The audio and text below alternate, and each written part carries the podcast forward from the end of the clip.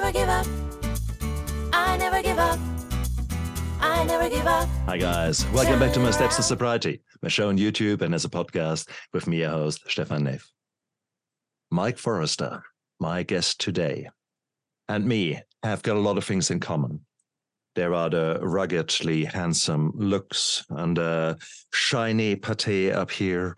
Um, the trauma that we have gone through in the past, uh, the the ways that we sought relief and escape from reality, um, the kind of life we are nowadays trying to live.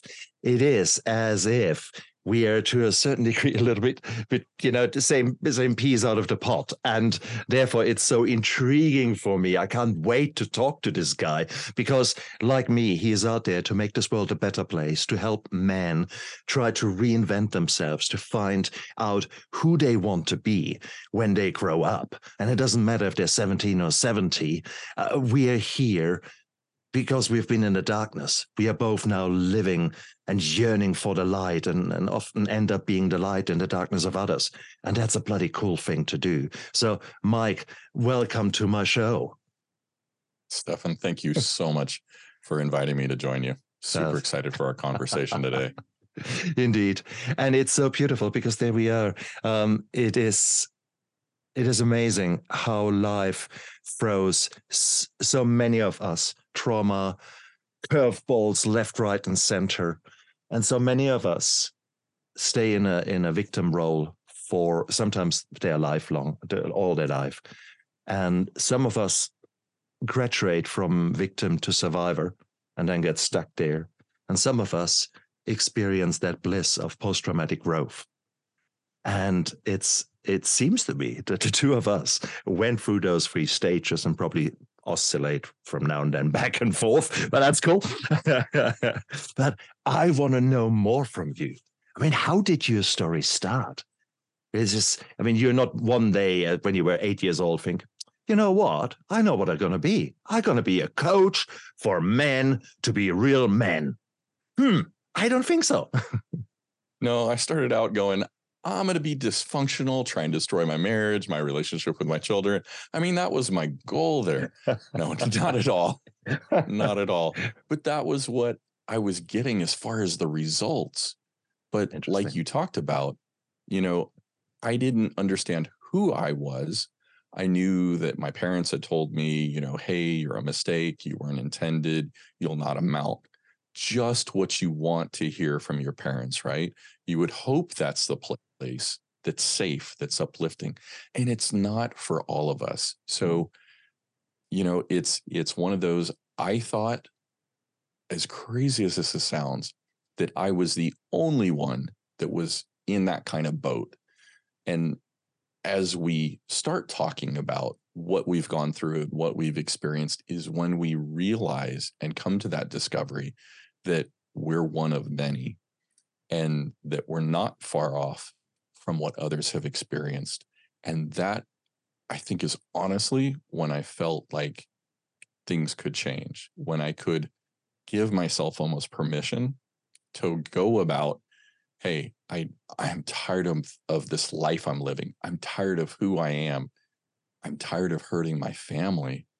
Um, and the pain that I was feeling was what I was putting into them, right? They're the safe place. But going through childhood, you know, ended up going through physical abuse with um, my mom. Still have stuff like you know we've got pigmentation in our in our arms, right?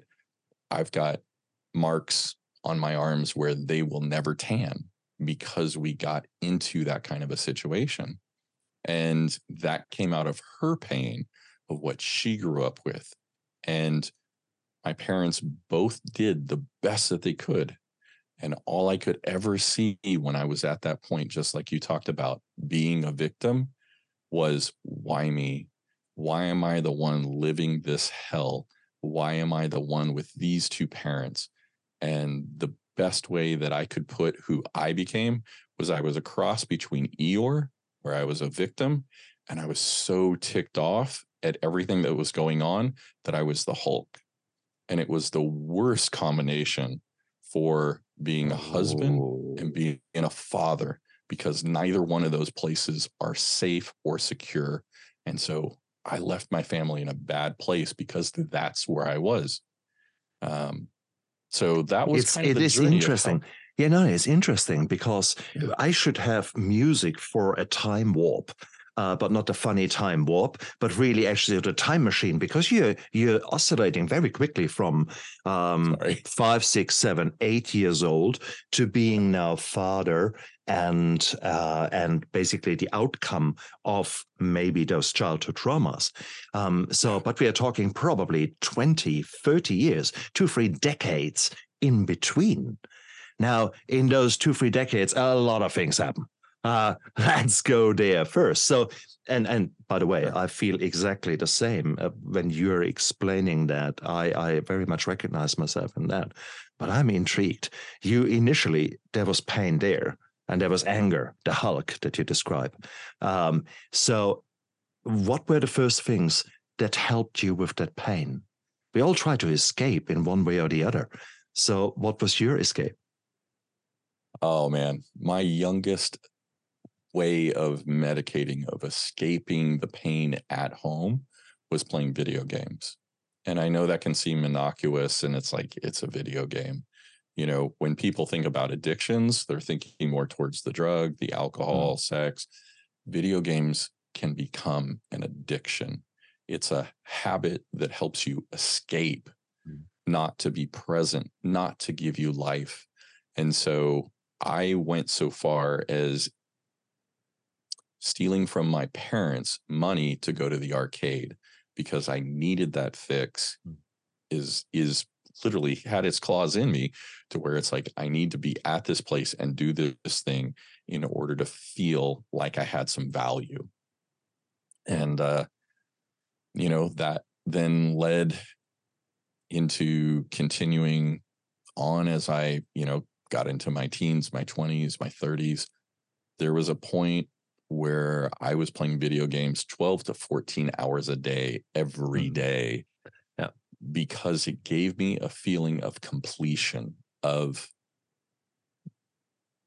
participating in something where I could see that I achieved something, I completed it. Uh, Truth was, it didn't freaking matter. I mean, like, tell me that a video game statistic or a score has any bearing in our life. It's but it fleeting. does. It does at that moment. Yeah. It does, isn't it?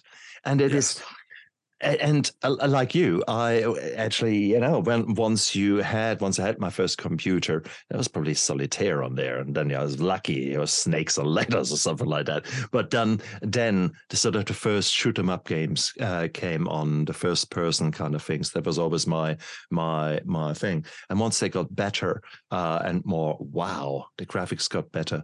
I got hooked like you. So there were days when I was just playing, playing, or nights that I was playing, playing, playing.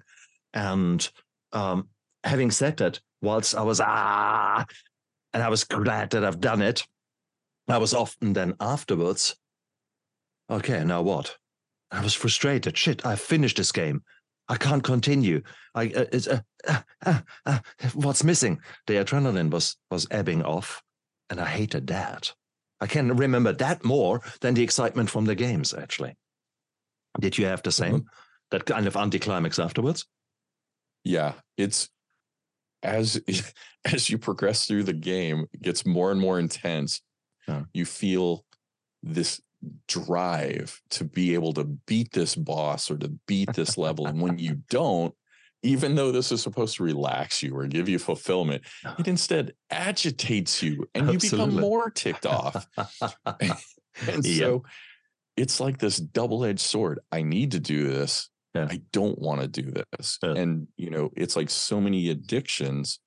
You know, like I was addicted to porn. My dad had, you know, back in the days, this is before, you know, the internet had magazines. And it Mm. was another way to escape and medicate.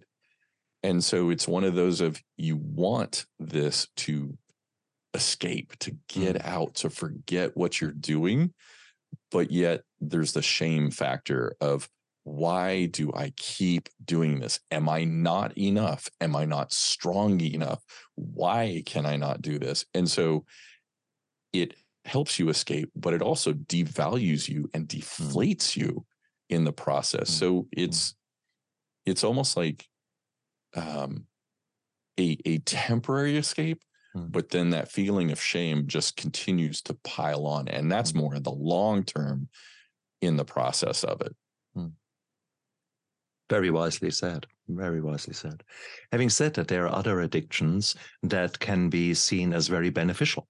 Um, for example, being a workaholic. And I have to say that I became a workaholic long before I became an alcoholic. Um, so I lost myself in my work. I lost myself in my education, which obviously suited me well to become a doctor. Um, I lost myself in my martial arts um, again, it was maybe running away, maybe doing that. Um, how were you at school? Was that a similar journey for you, or were, was school not for you? School was a struggle, I'll be honest. So it wasn't until I was 40 years old and two of my children were diagnosed, they were tested for dyslexia, that I found out that I have dyslexia. Aha. and for me, it was a light bulb moment Ah, because it was like I struggled so much. I would sit there and go, B, okay, capital B. And and I'm falling behind. It's like running a race and yet you're crawling. ah, You're comparing it's another area you're comparing yourself and finding yourself no. wanting and inadequate. And I just felt like I didn't ever belong, which just compounded the fact that I didn't belong at home, you know? Mm. Um, it it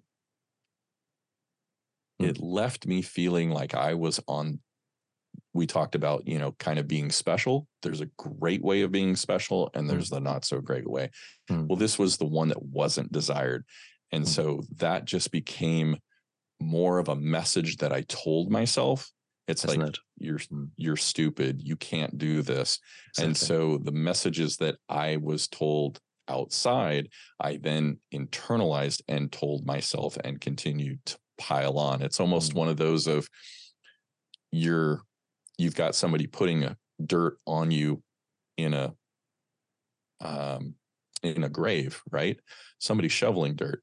No, that's not good enough. Let me go get the backhoe or the front loader and just expedite this process. and it just took me to a darker place, lower self esteem, lower self worth. And that just compounded the whole thing of being a victim and Mm, being angry that I couldn't have the life that I saw that you had. And it's like, what's wrong with me that I can't have this life that Stefan's having? Why am I not worthy? And so things will either help us in what's going on, or they will continue to tell the story of what we believe about ourselves and what we deserve. And I just at that point in my life continued to pile on and pile on and pile on. Mm. And uh, it was not beneficial to to me or anybody in my life. Beautiful. How was your relationship uh, relationship with food? Did you was were you was your family first of all uh, aware of healthier versions of eating, or did you have the typical standard American diet? Uh, I know you grew up in in uh, the Midwest, isn't it? Um, so corn, potatoes, um, and uh, the, the carbs or, or mass. Is that about right, or is that my prejudice here? Well, at that point in time, my dad was retired military. Right. And so we were in Southern California. Oh, I see. And so, yes, now I live in Kansas. I'm in the Midwest. It's, you know, it's, it's literally the middle of the US. But at that time, I was living out in Southern California. Right. Now, my parents, like I said, they were both hurt. They were doing the best they could with who they were. And financially, it was just one that they were trying to get by with what they had. And so we would go through periods of, um, you know, just eating bread with toast. Well, sorry, Yeah, toast with toast. butter. Yeah, toast with toast. It's like untoasted toast. That doesn't work. No. I hear you, brother. Clarify that picture. I hear you. I hear you. it was toast with margarine. Right. And so that was the meal three times a day. Mm. And so it was cheap, it was Mm. available, and that was what they could get. Yeah. Well, you can imagine that did not help nutrition wise. So as a kid, Mm. I broke my um, part of my leg. I broke the the femur. And then let's see, is that right? Anyways, um, tibia. Sorry, there we go. Yep. So I broke the tibia. I broke my pinky finger. I broke my thumb, and and then at one point I broke both the bones in my left forearm. So I didn't have a diet that gave the right nutrients. It was malnourished. Yeah. S- So, um, probably into my early 20s, I was 5'11, 140 pounds. I was, yeah, pretty skin and bones. Scrawny. Um, Yeah, but I was very active. Like my escape was cycling. Ah, So okay. I would cycle the distance that you could get from one area to the beach. It would take a half an hour to drive. I would bike it just because it was a happy place that I could escape to and be amongst other people that were happy. You know, they were smiling. It was a totally different environment Mm. from what I lived in. And of course, I wanted to be there. So um, that was one thing that I would do that was healthy, but uh, you know, not having the fuel wasn't beneficial. So um, because I, my parents were um, were in a place of hurt of themselves. My mom wanted to control things. So that was very much her thing of manipulation and control. And so growing up, we had to be doled out food. And so there was actually a chain with a lock that was put around the fridge and the freezer unit. We couldn't get the food out. So now this, at the time, I didn't get this. I didn't understand it until I started healing myself that I could see this. So imagine I'm in my 30s. I have a, a fridge full of food. I have my cabinets full of food. Mm. I have a freezer and a fridge, obviously full of food. But the problem was I would hold on to the food and never use it. And so I ended up with like steaks and pork and chicken that was five years old. I don't know about you, but I want fresh food, stuff that's not freezer burned and funky. And so I had all this food, but it wasn't usable. And it wasn't until I was in a place of health, emotionally and mentally, to be able to look back and go, why am I doing this? Ah. Why do I hold on to the food? Yeah. It's because I didn't have access to food as a kid Yeah. that I was, you know, now in a position of control and I was hoarding it. please. I mean, that is what you're describing is the very classical thing of uh, people who have gone through wars or have gone through famine. Um, that is exactly the same thing. It is my grandmother. Um, she would go nuts if there was something left on the on the plate, um, because every morsel was of value to her because she had gone f- without and and sometimes close to starvation um, in in her past history. So I think what you're describing there are very logical kind of consequences of growing up in such a an environment. And don't so, but it's of course we don't see it until until either someone points it out or we we go through through stages of of growth where we suddenly get a realization, ah, that is why things have happened. And that is so amazing to hear that. My goodness. So food, uh, an interesting one. So you said scrawny, but no, we both are larger men. So something changed in your relationship to food. Yes. So it became, well, it became two things. One, I got married, and when I wasn't near my parents, then I quit trying to escape in the ways I did before. I became less active, but I was also abusing myself in that when I got into the corporate world and, you know, it was like I was in IT And the whole idea was we can call you at 2 a.m. in the morning. we can, you know, we can have you work 60, 80 hours a week. In that environment, I then found my worth by taking a badge of honor by saying I get four hours of sleep a night. I'm man enough just to get by on this. That may be great for some people. It wasn't sufficient for me. So oh, yeah. I was burning both candles or both ends of the candle and found myself just depleting my hormones, my just Mm. everything in my body, right? Mm. I'm abusing it. Um, so it it wasn't just one thing, but it all came back to one thing. It Mm. was who I saw myself as and trying to find my worth and my value that I was making poor decisions and then taking unhealthy actions Mm. that got me to that point where it's like I'm drinking a two liter of Coke. I'm eating whatever I want because at one point, my metabolism when I was active was through the roof. When I'm sitting at a desk, it's not the same. Absolutely. But, but, but, but, I dare to say here that you completely uh, saw your self worth in being that man who's going out there, who is reliable in IT, who is making money, who is the provider. So you saw yourself in that role. You grew into that role to the detriment of everything else. Is that fair to say? That's spot on. That's way, way more than fair to say.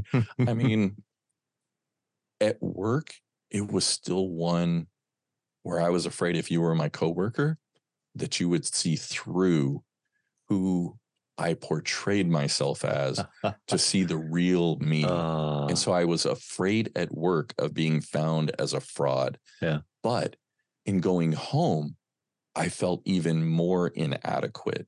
I didn't feel like I was the the husband that my wife could respect. I didn't feel like I was the father that was safe and nurturing and had the strength. I felt even less worthwhile and well equipped in those roles at home. And so I would invest myself at work to at least prop up that facade.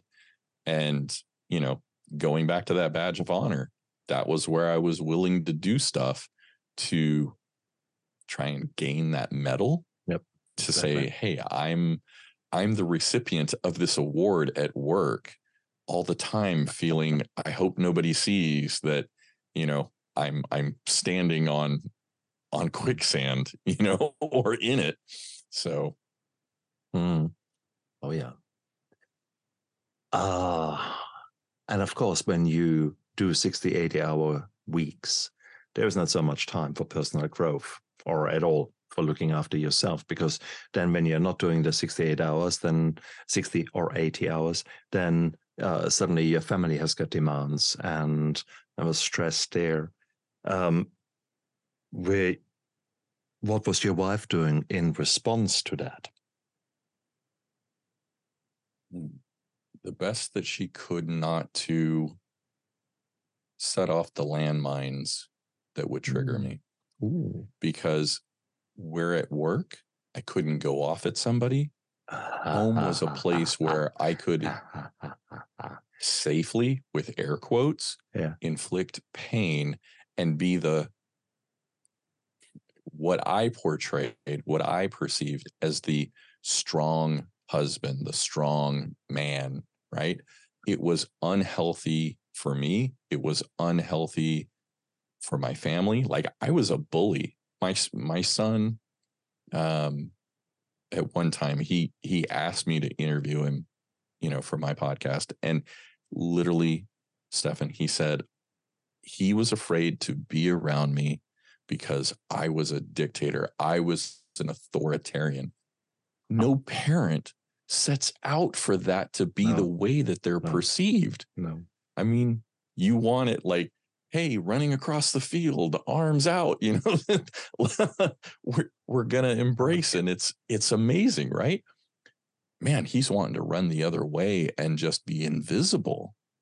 And that was because of how I felt that I was then trying to put the power and the strength there. And I'm hurting my family in the process. And so you can imagine my wife in that situation is trying to be the safe harbor for our kids.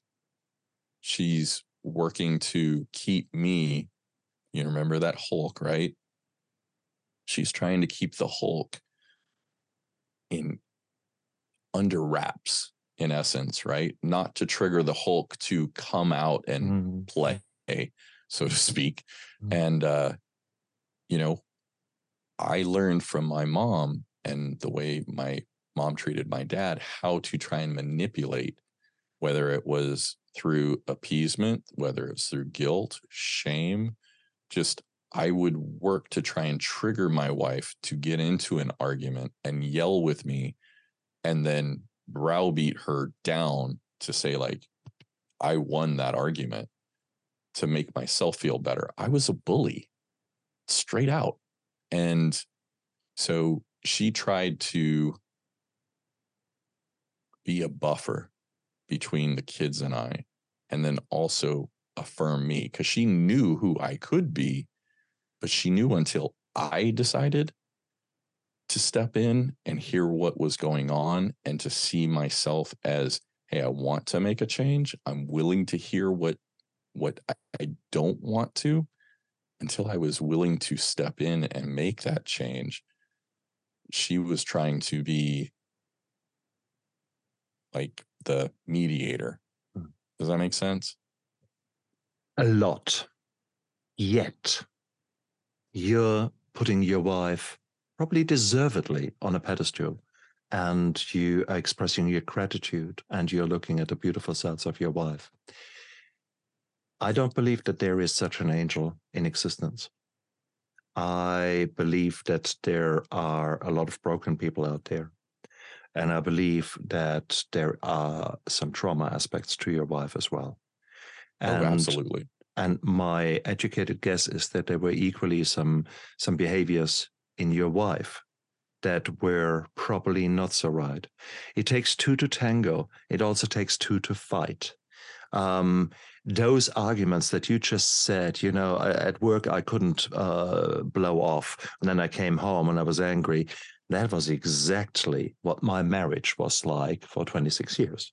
Um, and when I asked my wife, "Hey, why are you so angry with me?" I'm not angry with you, but I'm I'm angry with work, and at work I can't say it, and here at least I am safe. So take it as a sign of love that I'm shouting at you. Fuck off. Nowadays, I say I I, I have got now the strength to move away again from the victim role of the addict. That oh, the addict, it's all my fault. Uh, Whatever whatever happened is all my fault um, I now I think I'm just growing into that man who tries to say, well, actually, hang on. Is that really my fault? Is really everything my fault? Do I need to make amends for everything? So I think there is this balance. I think it takes is more to it.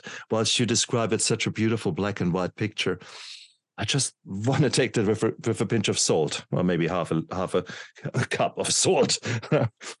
is that fair, or There is was- that there was definitely stuff like once we began the journey of looking at ourselves yes there was stuff that she needed no she didn't need to she decided to work through on her side Mm. right just as i worked through things on my side and we took ownership of what we did and what we didn't do as Mm. well Mm. and so there were things because she came out of a broken situation as well.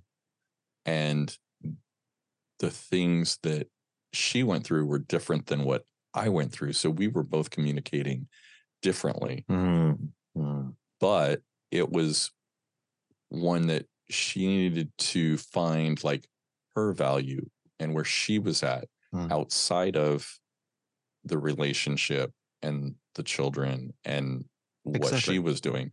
So there was still there was still stuff that we both chose to work through Mm. and are still working through. Like before you and I started the interview, I shared that she and I as over this last 9 months we had the opportunity to help, you know, my mother-in-law get her place ready to sell Mm. and you know like her house and everything like that.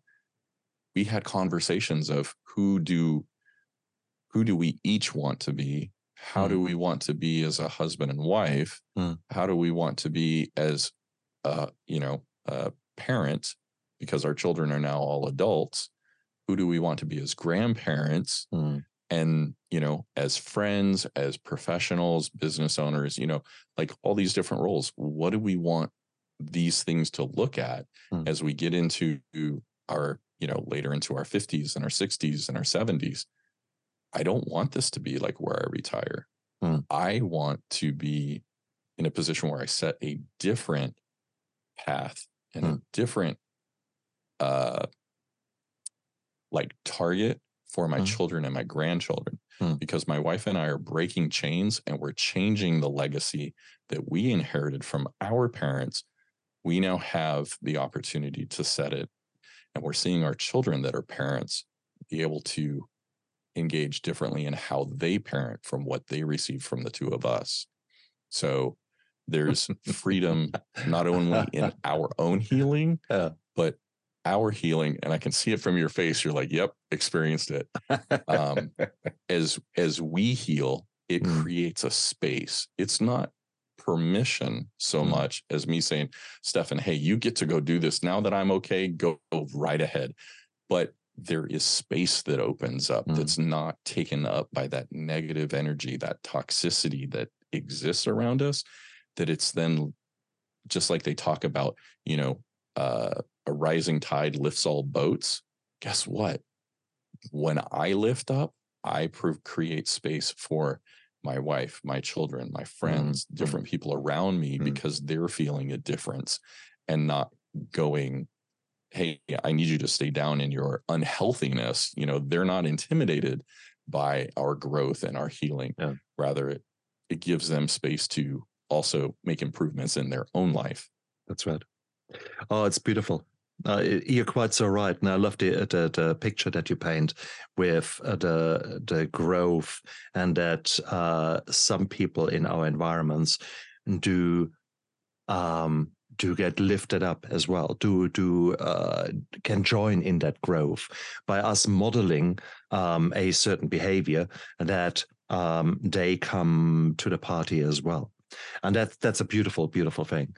Um, having said that, many people are stuck in relationships where there's maybe a bit of a codependency, or where there's actually where uh, the other person becomes afraid when there is a, an element of growth happening in the person that they're together with. What would you say to such a relationship? it is one that you can only control you. As much as I wanted to see my parents heal and change in who they were to Hmm. experience the life that they wanted, they were intimidated by the changes I was making and the fact that the buttons that they knew to push weren't there to trigger me in the same way, right? So we all know like you get together for a holiday, you know, like Thanksgiving, Christmas, whatever. We each have our own roles. We know how to function in relation to something that somebody says. We know the buttons to push each other to DEFCON 4 and watch you go off emotionally. when those buttons aren't there and you don't play that role, you don't Mm. react the same way, Mm. it can be disconcerting and uncomfortable Mm. for the people around you, particularly when it's your family. Hmm. And that's the struggle is you want to see somebody do better and you almost like link yourself to them. Hey, I'm getting better, you need to get better. That's that is not what we need Hmm. to anchor ourselves to. We each have our own decisions to make. Hmm. I may make the right decisions, I may make the decisions that hurt me Hmm. but it's my decision to to make and i can't wait until my spouse my parent my child decides to get on board they may not get on board and that's Hmm. the unfortunate thing but our health and our progress, our growth is not contingent upon them deciding, hey, yeah, that's the right decision. You need to do what's right for you. Mm. And that may be focusing on your health in the mental, emotional, physical capacity. Mm, mm. And that can rub people wrong. That's okay. Do what you decide that you're in a place that you, that benefits you the most. Invite them along. Mm. Leave it as an open hand. Right? If they want to come along with you, let them come along with you. Understand your why without it being dependent upon somebody else approving Beautiful. it, jumping onto it, and go about it. Find Beautiful. people that are going to support you because, I mean, that makes it easier. And So I- true. Yeah. So true, man. So true. And it is it is coming back to the often the imposter syndrome that we feel or those core beliefs that we talked initially in our interview about. They're laid down often in your in the first few years. And like you um, i never felt enough. I always felt to be a failure. Even nowadays i'm in my mid 50s i have achieved a hell of a lot. Um, and i still deep down consider myself a failure and it is just one of these core beliefs. I just want to take a bloody chisel and hammer and just get that shit out of my head. But no, it's still there. And it's it will probably still be there when I die. Um, but at least I'm aware of it. And I'm aware what a uh, what a bullshit program it is. Um, and I nowadays take active steps of actually dealing with that in the sense of I actually often record those things that I've actually done in a day. Um, sometimes you're just racing through that day and the day is gone and you think, what the hell did I do? Um, yet when you actually write things down and have a bit of a of a success journal, gratitude journal, however you want to call it. Um, there's a saying: if if your uh, if your life is worthwhile living, it's worthwhile recording. And so sometimes I get actually a lot of benefit out of the simple things of writing a to do list, but more in the sense of have done list rather than to do list and tick things off and say, oh, wow, actually, oh, shit, yeah, I forgot that I did all that. And that actually suddenly puts a bit of a value to it.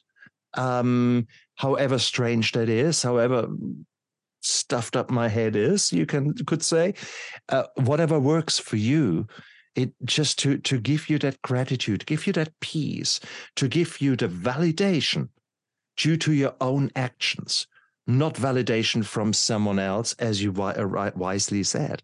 Um, and it's so beautiful. So let's find ways where we can celebrate our little successes um, and where we can say oh i did that.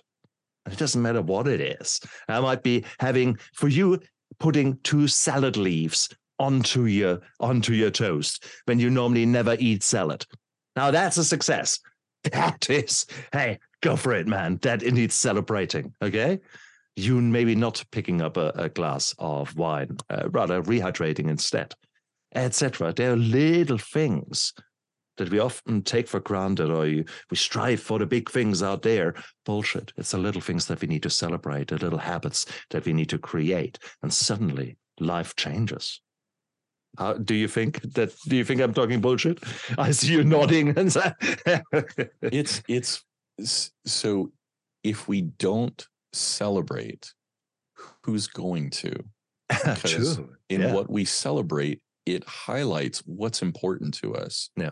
so what am i after who do i want to be what path am i on Nice. you talked about journaling okay one thing that i have seen for myself and and clients is that we are hyper critical of ourselves where i would show you gray Stefan, i will demean and beat myself up better than anybody else and so in the journaling that you're talking about because of my dyslexia it's faster for me to dictate nice. and see it written out right Nice. one thing for me, I would see a hurdle and I would quit. Now Ah. it's I see a hurdle. how can I do this? Not why can't I do this? Nice. So as I write that stuff out, I then take it and turn it around and write it, you know, and look at it from a perspective of if Stefan shared this with me, what would my perspective be? Because I'll give you more grace than I will myself. Uh-huh. So when I look at at what's going on and if I want to be, you know, critical of myself, I can go, why is that there? What is at the root of this that I'm holding on to this criticality criticality and beating myself up? You know, Mhm. it's what about my my self-image is out of skew that Hmm. I need to, you know, now shed some light, work through, and kind of drill down a little bit further. But in Hmm.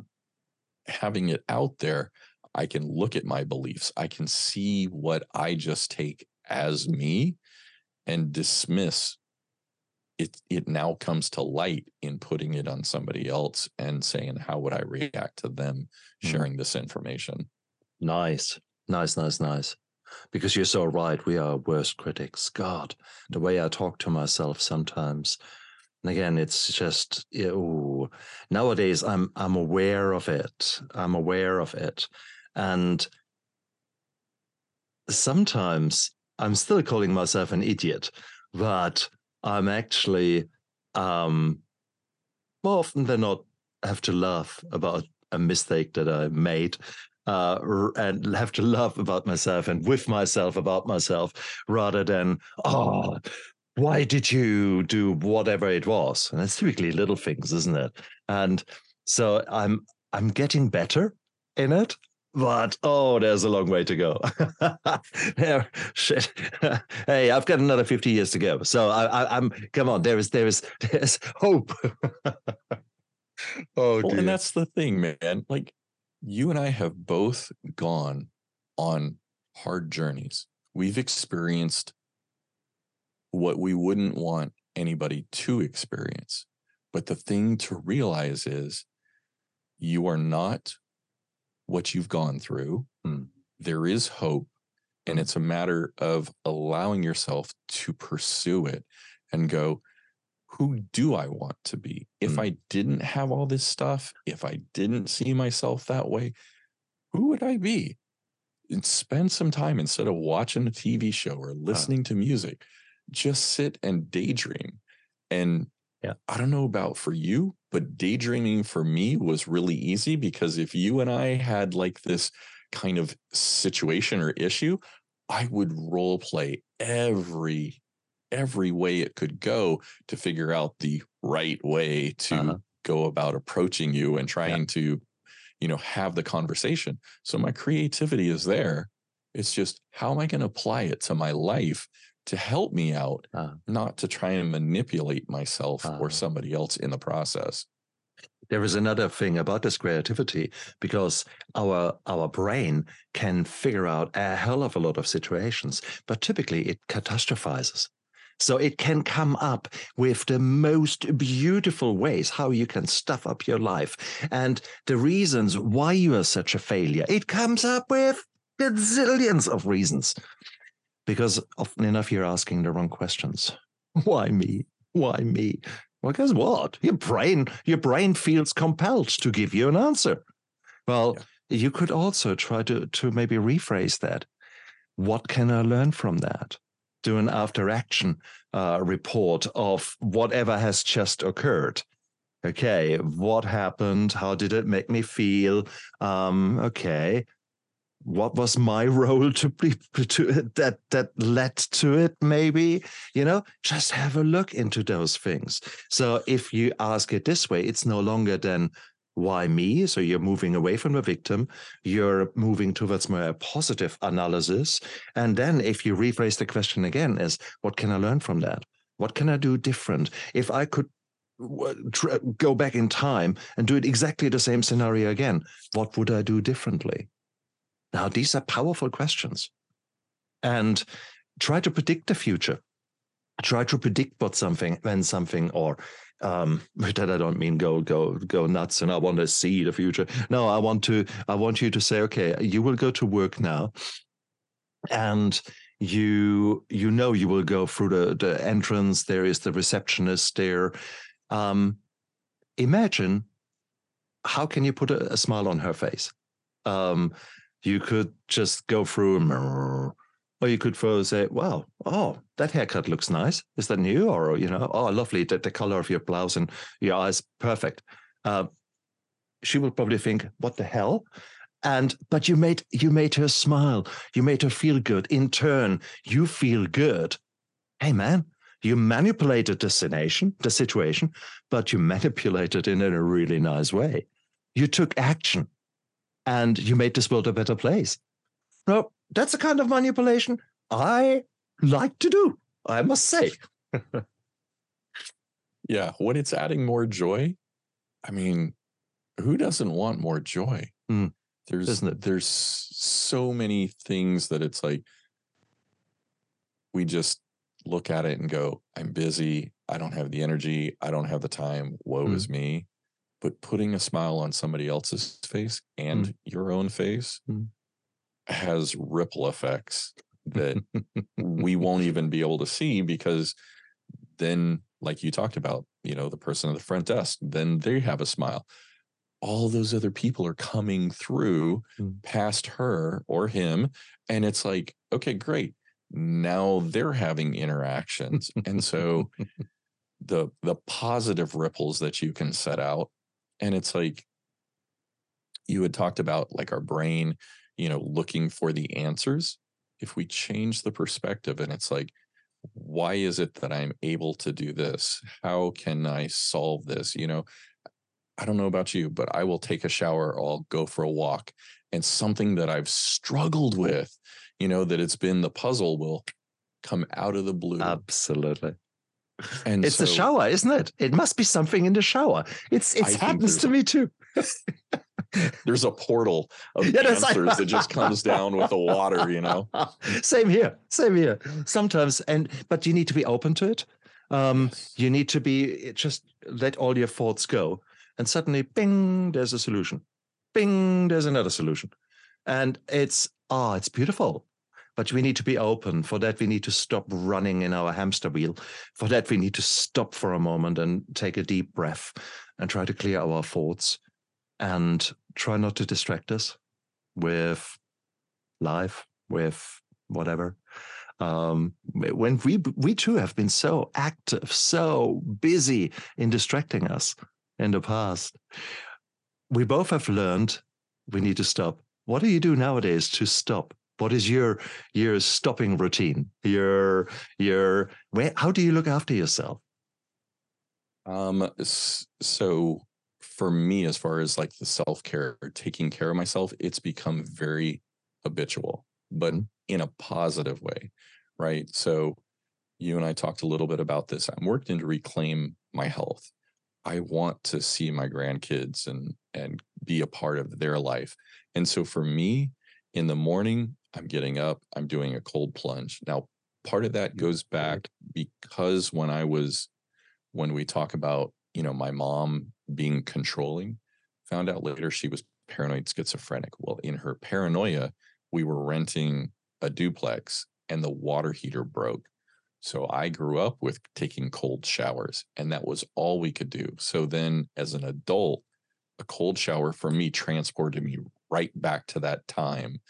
And it was like, I'm out of control. I have no power. Huh. But in putting myself and choosing to put myself in that huh. kind of a position, it has helped me to work through that and the hesitancy and disassociate it to where I don't have a choice. I'm powerless. It's like, no, I'm choosing to do this. This this cold water helps me physically, right? It's releasing all kinds of chemicals. I mean, the mm. studies are there, but it's also on an emotional and an event basis, helping me to find power to work through and past what as a teen had kept me kind of imprisoned. Hmm. So hmm. cold plunges for me are powerful not just in the the studies basis, you know, the medical studies basis, but also in the emotional release. Um, the other thing that I do, I've got like a red light sauna. So that heat shock, you know, sweating out the toxins, the stuff we all accumulate just by living, um, drinking water. So water was not something that after spending decades of drinking two liters of soda that has sugar and tastes amazing, water was bland. And, you know, so I bought into that belief process, but it's educating myself and going, there's another option. How can I find flavor in water? Maybe I can add some lemon. Mm. Maybe I can add amino, you know, like uh, amino acid mix. You know, there's different ways to work Mhm. around it, but it's getting that water in in a way that I see as healthy, right? Without the Nice. sugar. Um, the journaling, like you talked about, but I also do affirmations, which is like asking questions instead of saying like, um, I am successful. It's like, why am I successful? Because our brain is working to go do that. So that's something that comes from um, Noah St. John. Hmm. He's like uh, wrote a book about affirmations. So it's like with an O Oh, instead of an I. ah, So it's asking questions so that your brain goes out and works on this stuff nice, while, you know, while you're doing other things, your brain is still active. It multitasks. nice, nice. nice. Okay. so I, I've not heard about that, but that makes a hell of a lot of sense because it it actually uh, hijacks that uh, that that uh, res- that that uh, brain response that it wants to give you answers. So you're Mhm. actually um, doing that in a systematic fashion rather than taking it for granted. Nice, I like it. Yeah. So I mean, there's some prep work in that, Mm. just in deciding where do I want to be? What are the questions that put me Yeah. on that path? Um, nice, nice. Okay. then the other thing is physical, right? So going to the gym, getting myself moving, you know, it just Mm. all those things set me up in the best place. Mm. It's not the same for everybody, and not everybody needs to have it at the level or the time frame that I do. It's a Mm. personal thing. Mm. What works for Stefan, what works for somebody else, totally individual, right? But have something that you find that gives you energy. And so for me, that's that's having routine puts me in the best place. Um, you know, Nice. to to actually be able to follow through. Nice, nice. But even if you don't necessarily have a routine, if you can't have a routine because you're a shift worker or because uh, life is chaotic, it is still, if you actually start uh, putting emphasis on key aspects of your life, and that means the nutrition, the hydration, the sleep, the um, the exercise. You can actually, e- however busy your life is, you can make tremendous changes, and it is a matter of you actually putting emphasis on it. That's all it is by creating a habit. Um, there was a nice book written a while ago by uh, a uh, a businessman a journalist kind of guy, uh, author who uh, had a SEAL, a Navy SEAL, moving in with him uh, for one month. And basically, the, to to help him um, get his his act together, and oh boy, uh, so in this case, of course, the Navy SEAL was very focused on on the ac- physical activity size uh, side, Mhm. and it uh, you know they yes i've got a meeting in in 10 minutes so what? Down do 20 push-ups. Okay so you know that kind of stuff. And when you do that in your own life you don't need to have a seal next standing next to you but you can for example say okay every time i eat something um, i do 10 squats and 10 just push-ups on the table. Do that. You've moved all your muscles there a bit. Okay and now you eat something um, with that, you open up your muscle, the glucose receptors. So whatever you eat actually goes first in the muscles and then into the liver and fat. Um, so that's nice. So that's a little trick how you can lose weight. Easy. But suddenly you add exercise in. You can say, okay, I need to go upstairs uh, and get something. Go upstairs, downstairs, upstairs, get something. Who says you can't, you know, Stepmaster version one.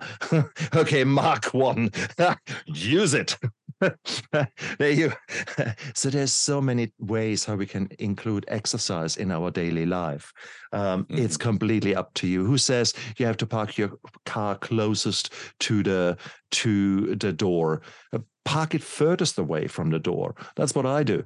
Um, when you go shopping, go in the middle of the car park or end of the car park, provided it's safe to park there.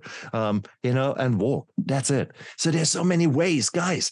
It's ask yourself the right questions. What we have just been saying, ask the right questions. Um, how can I become a better version of myself? And chances are exercise needs to be in there. And especially the older we get, you either use it or you lose it. No two ways around it. So um, I'm on that path, and I know you are on that path to reclaim our health we lived dodgy lifestyles in the past. I can assure you, I've got genes that are awful. Um, so I should be dead according to my cardiovascular genetic health. Um, having said that, with me stopping drinking, eating healthy, using the appropriate uh, food as medicine, um, I uh, have now come to a point where my blood vessels that supply oxygen to the heart, so coronary arteries, um, they're clean as a whistle, like a baby. Uh, now, that should not be the case with the life that I lived in the past, but it is. I checked it. And so, therefore, I know the past does not equal the future, guys. You can change. You have got a power. Yes, life is a bitch. Yes, you might just right now go through a hard time. And that's the reason that you're listening to this podcast. But here you are. If these two bald numbnuts can get their shit together here, come on, come on. There is hope. Truly, there is hope. 100%. and I mean, that's the thing. It's, it can be as simple as starting out just going, I'm going to do box breathing, right? Yeah an intentional style of breathing hmm. and find your confidence, your wins. Like we talked about earlier, celebrate your wins. Hey, I'm going to do this for two days. I'm going to do this for one day. Yeah. Uh, just do something intentionally. Yeah. Take the win and let that boost your confidence yeah. to take on other stuff. It's just like working out our muscles or yeah. running. Yeah. You know, you can lift more as you work out more. You can run further as you continue to practice running hmm. it's it's a habit it's a practice and it doesn't mean like just last week there was you know like when your battery runs out in your smoke detector hmm. it will chirp that sound teleported me back to my 30s when i was separated from my wife for a while and it was just like i need to work through some stuff but it was a situation where I was living with a friend for six months, and that noise teleported me right back to that time frame, and it was like, this is interesting. Hmm. Okay. And so I worked through some stuff from a different angle than I had before, but it's put me in a different place and it's helped open my eyes of what was going on at that time frame. My wife and I had some conversations and it was like is there anything else that we're missing? No, I don't think so. Mm. Okay, great. And we moved on, but it was a it was a opportunity to come to a realization of what had gone on and that there's still stuff that it's like, oh, hey, this is an uh, an association, a track, a way back. Mm. Yeah. And uh, you know, instead of beating myself up, which is what I would have done before, I was able to work through it, you know, with my wife and and come out on the other side. So I mean, Beautiful something as simple as breathing, just as an exercise, mm. will will help you gain the confidence to move forward. Beautiful, absolutely beautiful. Um, I'm at a moment going through a journey where I, I'm becoming a breath coach, just because I wanted to actually learn more about about breathing, and it is beautiful, but you don't need to go into such in-depth journey like I'm at the moment. Um, if you have a smartwatch, um, good old Garmin, I just love my Garmin. I don't get any any benefits from saying that. Okay, this is not not any kind of advertisement. I just love it um, because it has so many features, and it has um, um, a breath kind of education there. So you can say different different breathing rituals, so to speak. Uh, it teaches you how to do it. It times you etc. It's beautiful. So uh, five days ago or so, I in the morning I had a doozy of a of an anxiety attack. It was just uh, going nuts in my head, and um, I thought, no, no, I don't want to live like that. So I did actually uh, set a certain protocol up, twelve minutes of breathing, and for twelve minutes I just focused on that breathing, and it was a uh, a beautiful, calming experience and it is such a beautiful thing. You have got power to interrupt that wave of neurochemicals that is washing over you. You have got a power with your breathing to actually activate your parasympathetic nervous system, your vagus nerve, and calm the shit down that is going nuts up there. And it was beautiful. So, therefore, to actually do these kind of things, you don't need to to find the Dalai Lama who is sitting in a lotus pose on a high mountain. You just need to be willing to say, okay, at the moment, this is not good. So, which action can I take right now to actually get myself better? And chances are taking a deep breath and having a glass of water is already a bloody good way to start. With that, you have already done three things. You actually stopped fought, you actually then took a deep breath and you had a glass of water. Free actions. That's not bad. From being a victim to, well, at least going into survivor. And if you now then practice that more, just as much as you're practicing maybe dumbbells at a gym or something like that. Initially, that you couldn't even lift a dumbbell without the weight on, and now you're throwing the weights around. It's the same thing with everything that you practice, from communication to meditation to breathing. So it is beautiful. And I think that's where you come in, Mike, isn't it?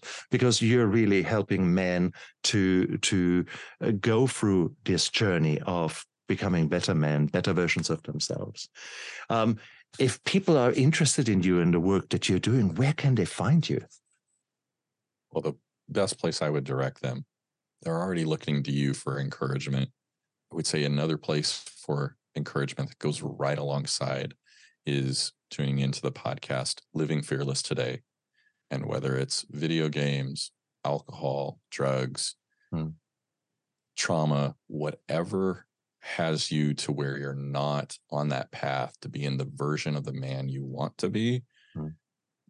there's other men that you'll see that it's like, hey, they went through this they're in a different place they were able to get past this mm. and often that that hope that encouragement it builds a bridge that we can then see hey there is hope for me as well mm. and that's often what we need to take the action to continue taking the next step so i would say tune in you know for me that was podcasts were the tool that got me to the point where I continued to take action and see things from a different perspective mm. than what I had brought up, you know, been brought up in and the beliefs that I had built. Mm.